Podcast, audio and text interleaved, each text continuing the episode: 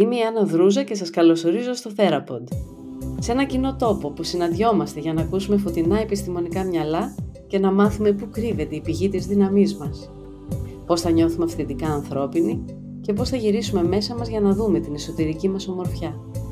120.000 άνθρωποι γίναμε συνοδοιπόροι. Ίσως γιατί μας ενώνει η επιθυμία για ευτυχία. Ίσως το καθήκον απέναντι στον εαυτό μας και τους άλλους. Σας καλώ να συνεχίσουμε το ταξίδι μας στην ανακάλυψη της ψυχής, που όπως λέει και ο Αριστοτέλης, είναι κατά κάποιο τρόπο το πάνω.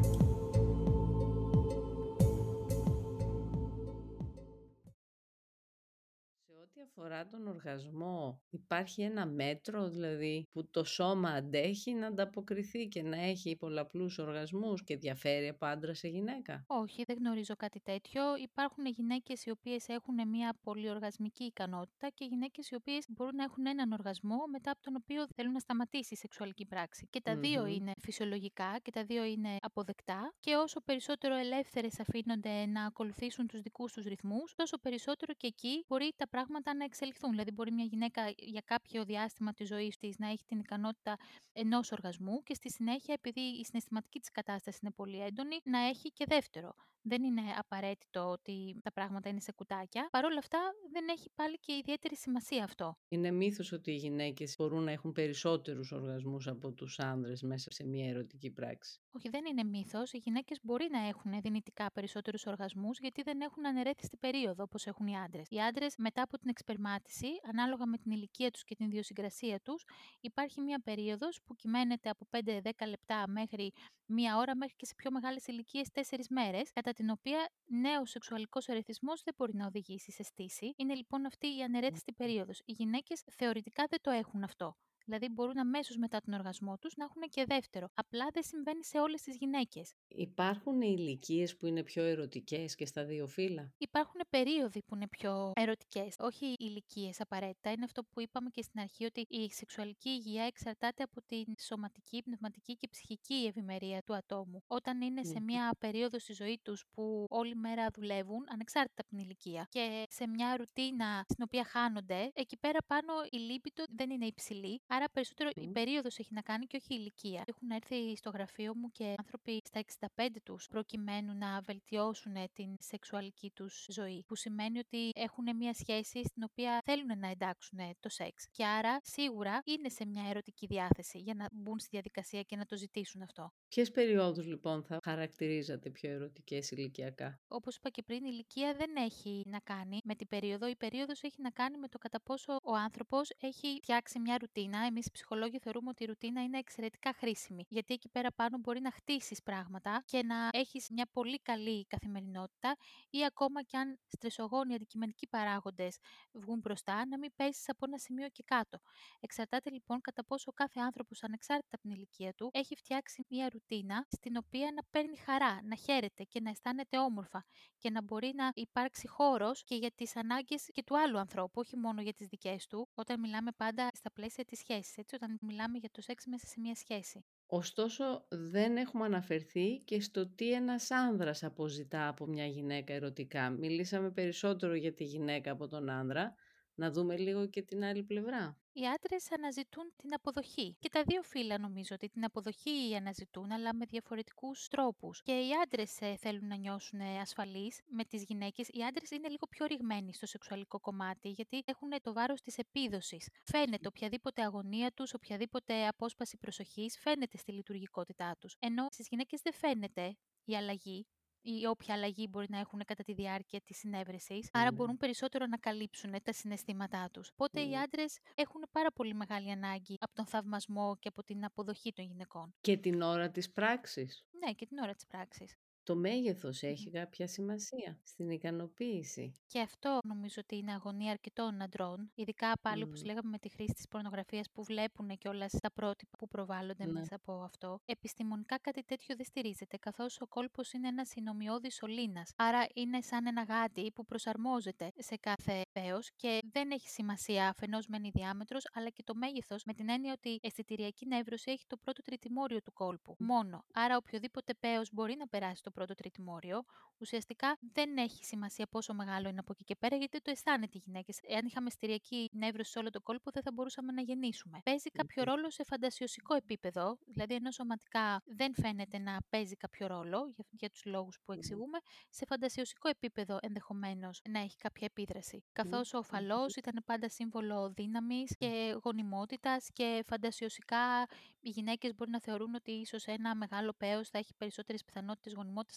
το οποίο όμως δεν ισχύει επιστημονικά. Πόσο διαφέρουν οι ομοφιλοφιλικές σχέσεις, οι ερωτικές, από τις ετεροφιλοφιλικές? Διαφέρουν περισσότερο οι αντρικές ομοφιλοφιλικές σχέσεις με τις γυναικείες ομοφιλοφιλικές σχέσεις. Τι θέλω να πω, ότι μιλάμε για σεξ μεταξύ αντρών και σεξ μεταξύ γυναικών, όπου στο σεξ μεταξύ αντρών υπάρχει συνήθως, και αυτό δεν είναι πάντα, συνήθως μεγαλύτερη επιθυμία και άρα μεγαλύτερη συχνότητα, γιατί είναι άντρες, όχι για κάποιον άλλο λόγο. Ενώ στις γυναικείες ομοφιλοφιλικές σχέσεις, το σεξ είναι πολύ πιο εύκολο να φθαρεί, να αποσεξουαλικοποιηθεί η σχέση, γιατί ακριβώς είναι γυναίκες και δεν έχουν τόσο έντονη τη βιολογική παράμετρο της επιθυμίας. Αλλά και αυτό εξαρτάται. Άρα βιολογικά έτσι, ο άντρας έχει μεγαλύτερη επιθυμία.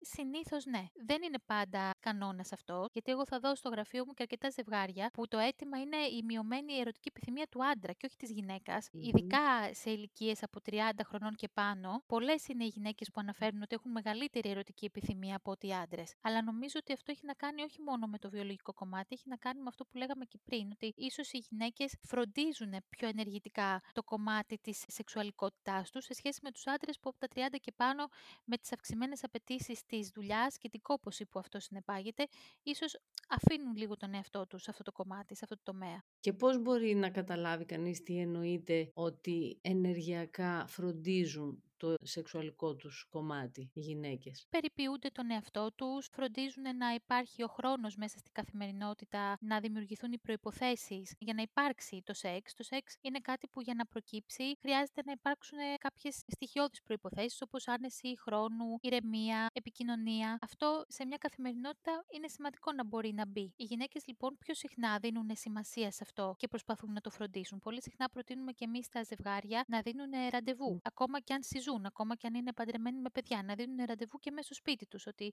για παράδειγμα, Τρίτη βράδυ, 8 με 10 είναι η ώρα μας, όπου θα καθίσουμε, θα φάμε μαζί, θα πιούμε το κρασάκι μας. Απλά πράγματα, τώρα σας δίνω παραδείγματα, τα οποία όμως μπορεί να δημιουργήσουν τη συναισθηματική κατάσταση για να μπει το ζευγάρι σε μια σεξουαλική διάθεση. Οι γυναίκες λοιπόν δίνουν πολύ μεγαλύτερη σημασία και προτεραιότητα σε αυτό σε σχέση με τους άντρες, οι οποίοι καθώς περνά ο χρόνος και μπορεί να έχει λίγο αποσεξουαλικοποιηθεί η σχέση και το σεξ να είναι πιο αραιό, υπάρχει και ο φόβος ότι αν δεν έχουν πολύ επιθυμία ή αν δεν τα πάνε καλά θα δυσαρεστήσουν τις γυναίκες τους και θα κάνουν τα πράγματα χειρότερα. Άρα και από ανασφάλεια δεν μπαίνουν σε αυτή τη διαδικασία εύκολα. Ακούγεται απλό, αλλά δεν είναι στα πλαίσια μιας σχέσης αυτό που λέμε με τα ραντεβού. Πολλές φορές βλέπω αντιστάσεις από την πλευρά των αντρών να μπουν σε αυτή τη διαδικασία και τις περισσότερες φορές είναι θέμα ανασφάλειας. Και ποιος είναι ο φόβος που κρύβεται από πίσω? Επειδή ακριβώς η επίδοση, όπως είπαμε πριν, είναι πιο εμφανής σε αυτούς, ο λόγος είναι ότι ίσως λόγω της κούρασης από τη δουλειά, λόγω του άγχους που μπορεί να έχουν στο κεφάλι τους, μπορεί να μην ευχαριστήσουν τη σύντροφό τους και να κάνουν τα πράγματα χειρότερα σε σχέση με το να το αποφύγουν τελείως. Είναι πολύ σημαντικό για τον άντρα και για τη γυναίκα να νιώθει ότι ο άνθρωπός του είναι χαρούμενος μαζί του. Ωστόσο, εγώ πάντα θα τονίζω το ότι το ίδιο ισχύει λίγο πολύ και στις ομοφιλοφιλικές σχέσεις, έτσι δεν είναι? Όλα όσα συζητούμε αυτή τη στιγμή, βέβαια. Περισσότερο είναι παραδείγματα ανάμεσα σε άντρα και γυναίκα. Ναι, φυσικά και ισχύουν και στις ομοφιλοφιλικές σχέσεις, δεν υπάρχουν μεγάλες διαφορές. Σας είπα και πριν ότι κυρίως οι διαφορές είναι ανάμεσα στις αντρικές και στις γυναικείες σε επίπεδο σεξ και σε επίπεδο επιθυμίας, και αυτό όχι πάντα. Ναι, αυτά τα δυναμικά που περιγράφουμε στα ετεροφιλοφιλικά ζευγάρια λόγω συνήθειας περισσότερο, ισχύουν και στις ομοφιλοφιλικές σχέσεις. Από εκεί και πέρα υπάρχει ακόμη το στίγμα το κοινωνικό περισσότερο, που πώς αυτό επιδρά στις σχέσεις αυτές ερωτικά? Το κοινωνικό στίγμα επιδρά όχι τόσο στις σεξουαλικές σχέσεις απαραίτητα, επιδρά στην ικανότητα των ανθρώπων να διεκδικήσουν τη ζωή που θα ήθελαν, με τους ανθρώπους που θα ήθελαν και να χτίσουν και μία σχέση σύμφωνα με τις ανάγκες τους. Βλέπουμε πολύ συχνά, για παράδειγμα, σε ομοφιλοφιλικά ζευγάρια ότι ο ένας έχει αποδεχτεί τον προσανατολισμό και έχει ανοιχτεί στην οικογένειά του, ο άλλος μπορεί να μην έχει κάνει το ίδιο και να δυσκολεύεται να ανοιχτεί, οπότε αυτό μπορεί να δημιουργήσει κάποιες συγκρούσεις ιδιαίτερες σε αυτά τα ζευγάρια. Μπορεί να κρύβεται η ομοφιλοφιλία πίσω από την ετεροφιλοφιλία? Η ομοφιλοφιλία ή η ετεροφιλοφιλία, ο σεξουαλικός προσανατολισμός είναι μια προτίμηση. Πανσεξουαλικοί γεννιόμαστε οι άνθρωποι, το οποίο σημαίνει ότι ένας άνθρωπος θα μπορούσε να διαγερθεί και με έναν άνθρωπο του ίδιου φύλου και με έναν άνθρωπο του άλλου φύλου.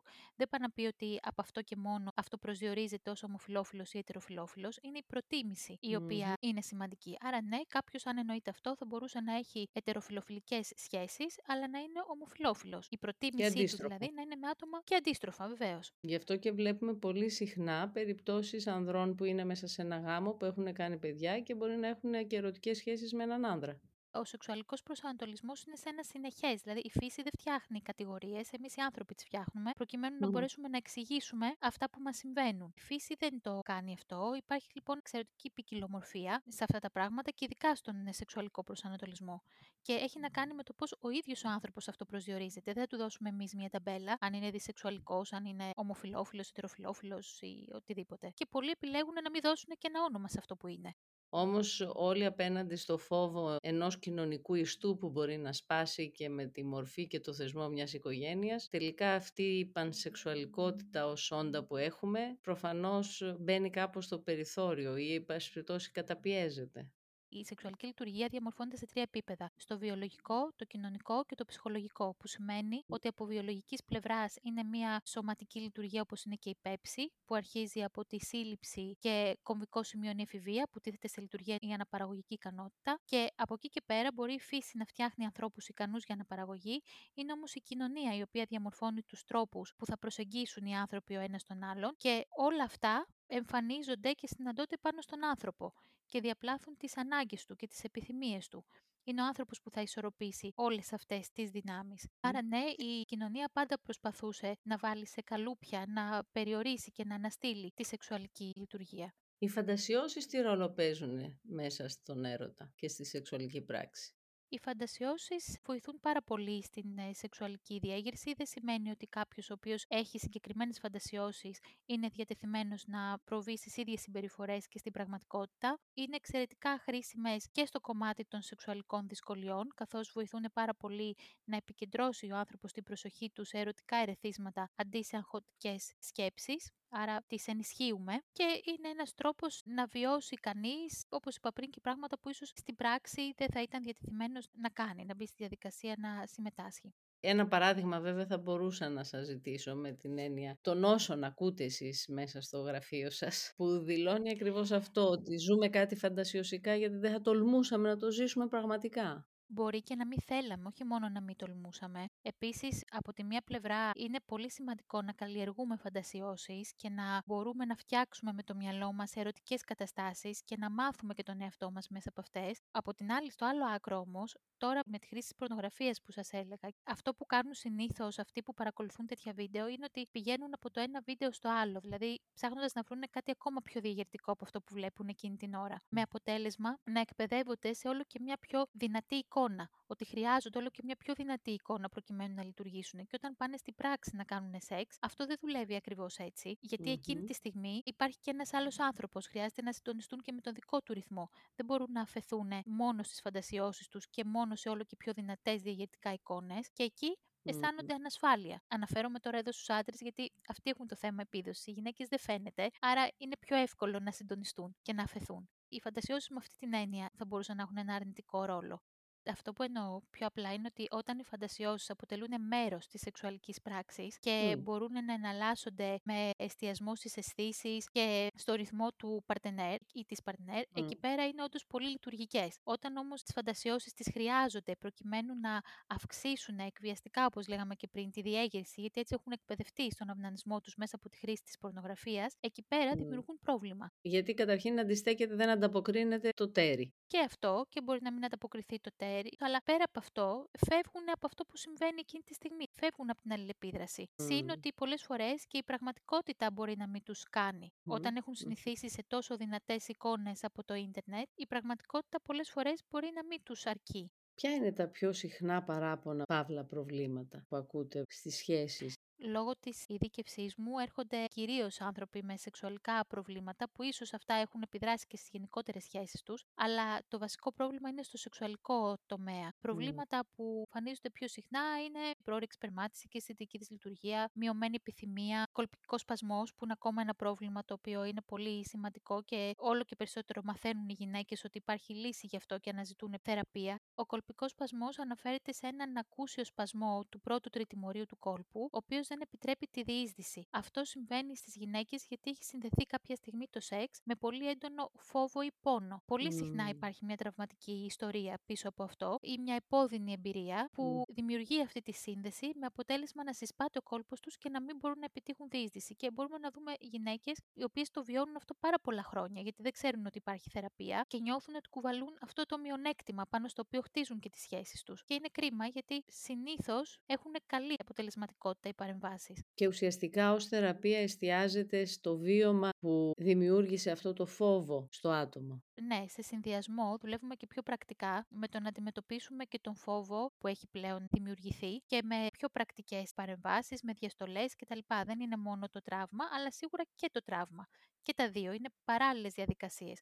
Μόνο το ένα ή μόνο το άλλο δεν θα μπορούσε να δουλέψει. Θέλω να πω ότι θα μπορούσε μια γυναίκα να έχει μια τραυματική εμπειρία, η οποία να της δημιουργήσει το πρόβλημα του κολπικού σπασμού, να μιλήσει για το τραύμα της σε έναν ψυχοθεραπευτή. Αν όμως δεν δει και δεν το αντιμετωπίσει με τις διαστολές που είπαμε πριν και την διαχείριση του φόβου εκείνη την ώρα, από μόνη της η εξιστόρηση του τραύματος δεν θα βοηθήσει. Θέλει ένα συνδυασμό. Όταν λέτε διαστολές, τι εννοείτε, πώς αυτό γίνεται? Μαθαίνει η γυναίκα να εξοικειώνεται με την περιοχή αυτή, με την περιοχή των γεννητικών της οργάνων, πάρα πολύ σταδιακά, αφού έχει μάθει βέβαια και τεχνικές χαλάρωσης που θα τη βοηθήσουν να εκτεθεί σε αυτό. Γιατί οι γυναίκες αυτές φοβούνται πάρα πολύ, όχι μόνο τη διείσδυση, φοβούνται και την επίσκεψη στο γυναικολόγο, φοβούνται ακόμα και να δούνε πολλές φορές τα γεννητικά τους όργανα ή και να μιλήσουν για αυτά. Από πού πηγάζει συνήθως αυτός ο έντονος φόβος και η έλλειψη εξοικείωσης με τα γεννητικά μας όργανα?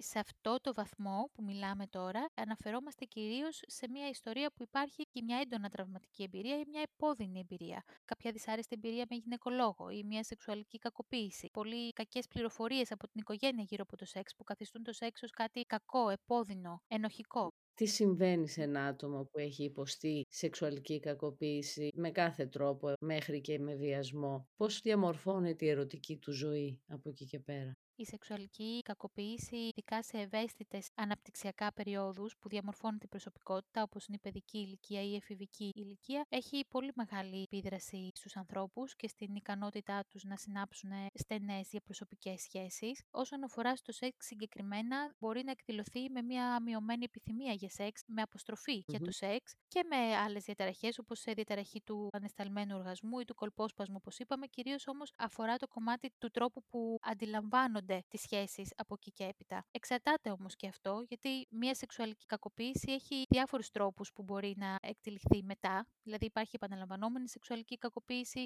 υπάρχουν οι άνθρωποι που στη συνέχεια μίλησαν γι' αυτό, υπάρχουν οι άνθρωποι που το έκρυψαν και το κράτησαν μέσα τους για πάρα πολλά χρόνια. Δεν είναι όλες οι περιπτώσεις οι ίδιες. Έχει συνδεθεί η σεξουαλική πράξη με αρνητικά συναισθήματα, φόβους, άγχους, ενοχών. Πολλοί από αυτούς τους ανθρώπους αισθάνονται ενοχικά εξαιτίας αυτού που τους συνέβη, για το γεγονός ότι μπορεί να μην αντιστάθηκαν εκείνη την ώρα ή να μην μίλησαν μετά, και γι' αυτό το λόγο μπορεί να υπάρξει αποφυγή και αποστροφή, αηδία για διάφορες σεξουαλικές πρακτικές. Σας ευχαριστώ πολύ που ήσασταν και σήμερα ακροατές του Therapod. Είμαι η Άννα Δρούζα και θα τα πούμε σύντομα στο επόμενο επεισόδιο.